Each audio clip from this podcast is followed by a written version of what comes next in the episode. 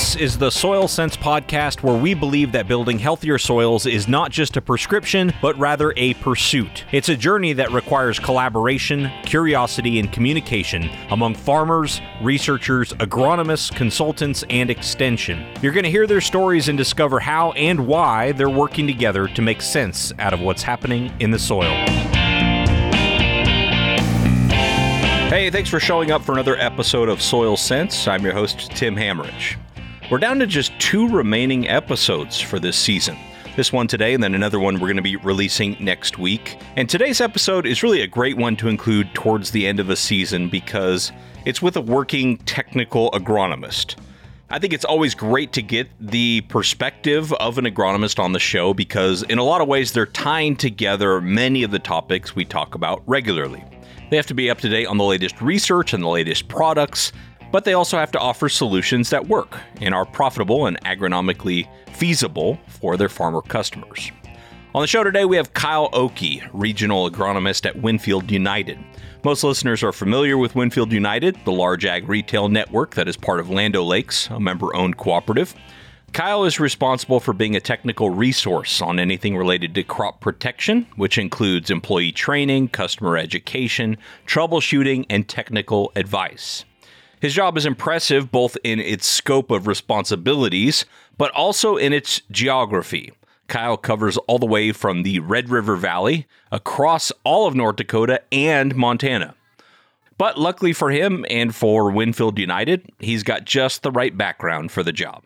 I grew up in the Red River Valley, just outside of Fargo Moorhead on the Minnesota side. You know, spent a lot of time there, grew up there, have family of farms there, so very familiar with the farming practices there, the weed spectrum, the things that get used, the crop rotation, all that. And then I spent not very long, like six years in the Devil's Lake area. And then got a little more exposed to some different crops. You know, still a lot of corn, wheat, soybeans, like you'd see in the valley.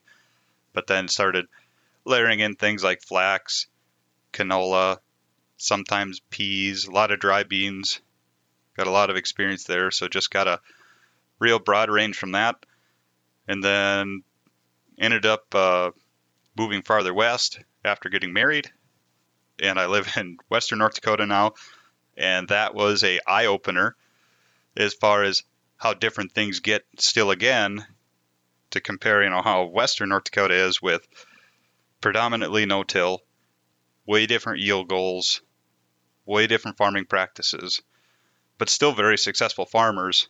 And so I, I guess I just chalk it up to the the time spent in different areas, and then with the job now, I do get around the state, so I get to see a lot of things, and just get to share a lot of experiences with people.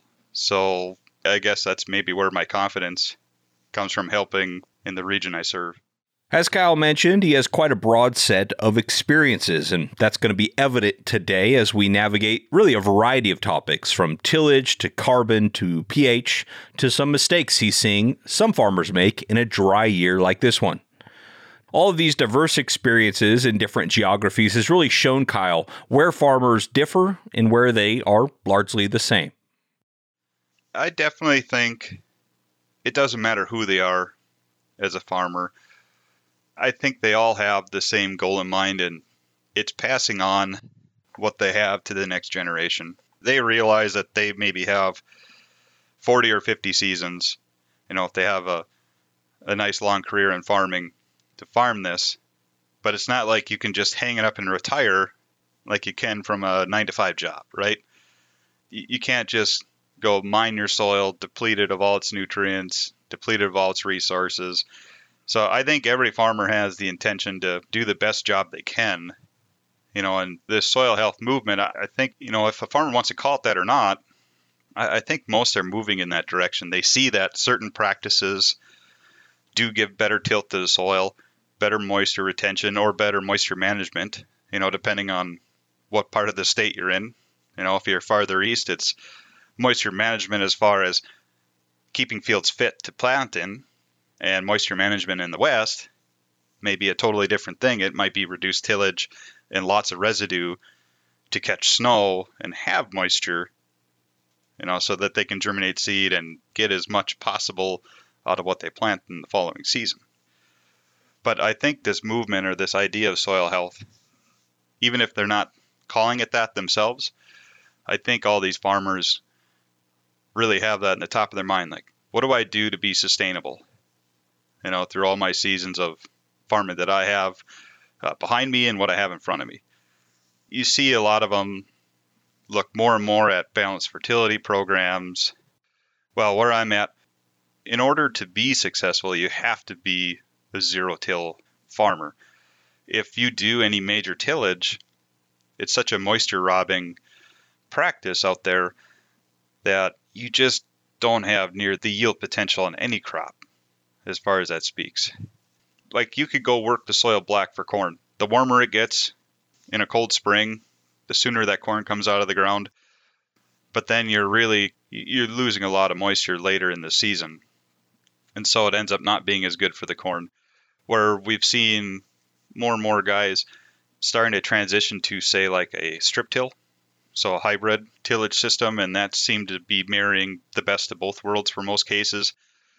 And of course, you know, everyone kind of goes through the ups and downs of that because some years on a like I'm just thinking of corn in particular now in in the western part of the state, where on a very dry year that still wins every time just because of moisture retention. Where strip till you still lose a little bit of moisture, but on a wet year, it's the complete opposite.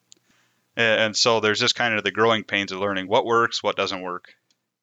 And when you heard Kyle say there that zero till is almost a requirement for success where he's located, that's in Dickinson, North Dakota, in the western part of the state.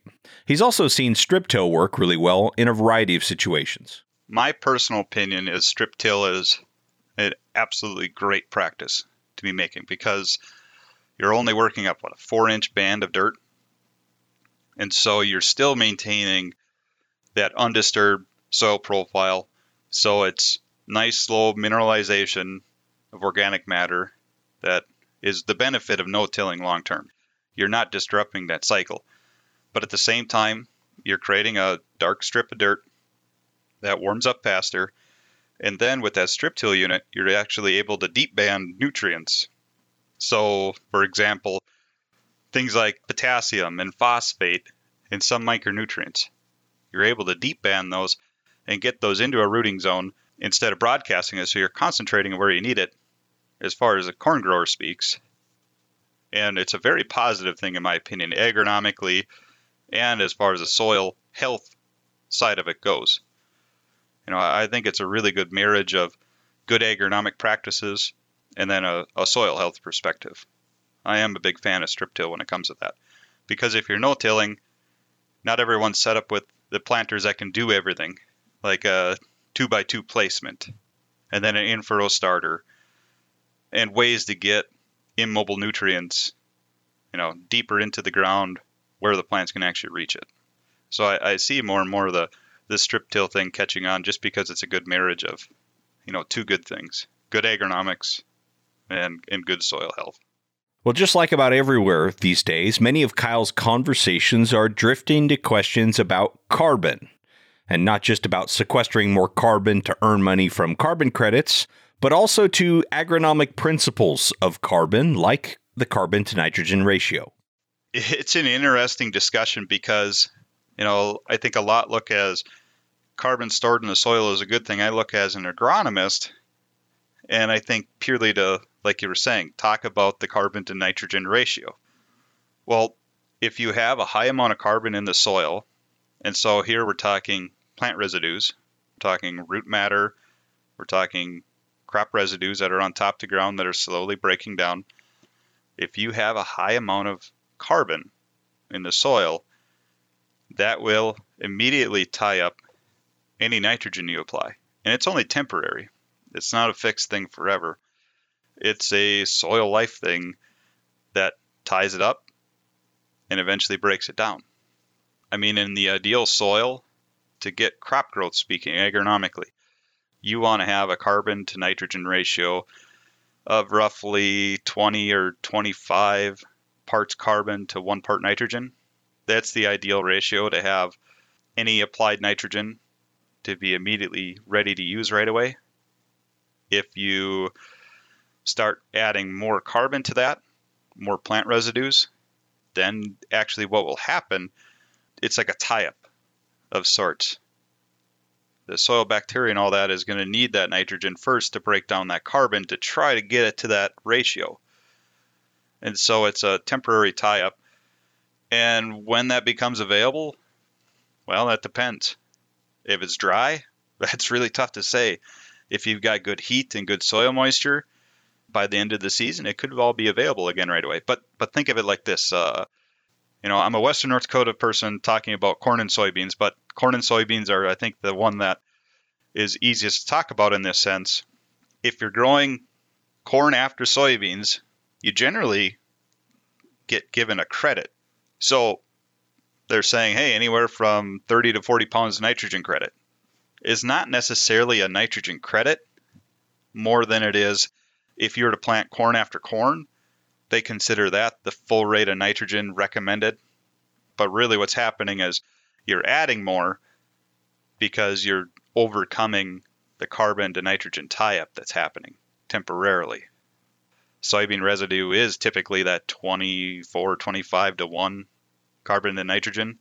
And so it's in that ideal ratio. And so it seems that there's more nitrogen more readily available from everything you apply. So it gets treated like a credit. So that that's carbon and nitrogen is how I see it.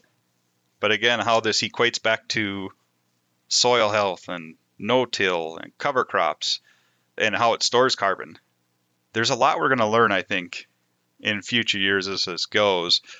I don't know if there's right or wrong answers on how much carbon a farmer is actually storing or not. I think this is something that's going to be constantly evolving as time goes. While Kyle doesn't see carbon credits as the silver bullet solution some in the media may make them out to be, he does see it as an opening in the door for more people to consider prioritizing soil health. Right, and and it's like a you know a discussion that I had with with Abby Wick just the other week, like the Truterra Insights engine that's helping farmers market their carbon credits. I mean that's all that tool's doing and it's just laying out, hey, here are the things based on the parameters that have been set, saying this is how you're going to be doing a better job storing carbon. Now, again, agronomically, it kind of throws me off a little bit on the carbon storage thing, but the big thing is that this is incentivizing good soil health practices. That's what I see behind it is that it's an incentivization to do the right thing you know, just to start building soil health if you're in an area that maybe you're aggressively tilling ground. But again, then you have places out west like here, it's been like that for 30, 40 years. If you don't follow some of these no till practices, well, someone else will be renting your ground. It's just you don't survive.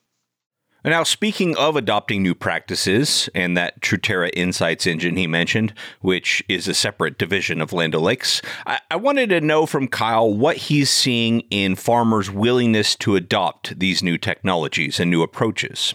I mean, what separates those that do from those that don't? I think the ones that have embraced technology and are really taking the bull by the horns, I, I think are going to be the ones that end up on top in the end. And and technology means so many things now, but I'm thinking of a particular example that's slowly developing. And when I mean slowly developing, the problem's already here, and this is a Western North Dakota mostly issue. And the real answer to the solution, a lot of farmers don't want to accept because it's an expensive fix. But this will come back to technology, I promise you is we have a soil acidity issue in western North Dakota. It's becoming very evident. Where a composite soil sample, I've seen them down as low as 4.5 pH. Now you're down to 4.5 pH. That's the composites. That's like, let's say, 20 quarters across 160 acres. That's saying that there are areas that have lower pH than that and higher pH than that. Oh, if you're lower than four and a half, boy, it's starting to get questionable if things even grow. And that's what people are seeing. They're seeing patches of ground that don't grow wheat, barley, canola, durum, any of it. But it's not necessarily like fence row to fence row. It's patches. It's irregular. And I'll be like a half acre patch here and maybe a half acre patch there, but it's starting to show up. And it's because we don't till the ground. And because they haven't been tilling the ground for, let's say, 40 years at least, it leaves that soil profile undisturbed. They've been storing more moisture. They've been incrementally growing better and better and better crops. Well, what happens when you grow better and better crops? You start fertilizing it more. So they're starting to put more and more and more fertilizer. And this is a slowly growing issue because when you start to put so much nitrogen fertilizer up in that very top, you know, two, three inches of ground, it started to, to displace what made it a higher pH to begin with. So it's displacing all the calcium, mostly, that was up there. And now that's all leached farther. So if you look on like a, a two tiered soil sample with that has like a zero to six and then a, a six to 24, you'll see an acidic topsoil with a more typical North Dakota base. So that six to 24 will be usually seven to seven and a half. And that topsoil will be anywhere from four to six ultimately, if you could take a moldboard plow and turn it up, you'd probably equalize your pH, but that would be death by a thousand cuts to a lot of farmers here. You can't do that. And so here's where I'm going back to the technology thing is the answer to acidic soils is liming. Lime is something that's not as easy to find in North Dakota. It's not like there's a a quarry like they do in the I states that they can go get calcium carbonate from or something like that. The source we do have generally is municipal, like the city's water treatment plants or sugar beet plants, which they're all up and down the Red River Valley in western North Dakota. We have one just on the other side of the border in Sidney, Montana. You can go haul that away for free, but freight still costs something. And so the last time I talked to someone about this is last fall. In that $25 a ton range is what shipping would cost to get lime dumped into a field, and that's not applicating it yet. If you just take a composite soil sample that says 4.5 pH, and I'm not giving the real figures here, I'm just thinking out loud in my head, you get a 4.5 pH, and that buffer pH, let's just say it takes 2.5 to 3 tons of lime. Well, that's some major sticker shock. You're saying you have a pH issue, and now it's going to take 60 to 75 dollars an acre just in lime that doesn't pencil out to a farmer but if those farmers that are embracing their technology tools and now they're going out there looking at aerial imagery trying to identify zones or better yet some of these guys may have a better idea that are using their planters that have all these technology tools on them like smart firmers from the precision planting company that's giving you like EC readings, which you can relate back to pH. And so it gives you more of a pointed idea. Or maybe they go out and grid soil sample. Now they may find out that they only need to apply that amount of lime on, let's say, 30% of their acres. Now that's a little more digestible. And you could see a great return on yield from improving your pH on having that low of pH and the farmers that really understand it are in the areas that really do have to lime, let's say every five, six years. Where here, we don't deal with that. But that's where I see just one example in Western North Dakota where I think technology is really going to pay for those guys that are, are adopting it and utilizing this data that they're collecting. So I see for a limited moisture environment like Western North Dakota, trying to pinpoint an exact area where you need to make the lime application, I could see that being the long term fix. Like you spending that money once and that lasting a decade. You know, when we start looking at it like that, now that doesn't look so bad. A Western North Dakota farm, the investment into lime may be like a Red River Valley farmer investing in the drain tile. It's expensive, but that's truly what's going to improve your yield and your bottom line.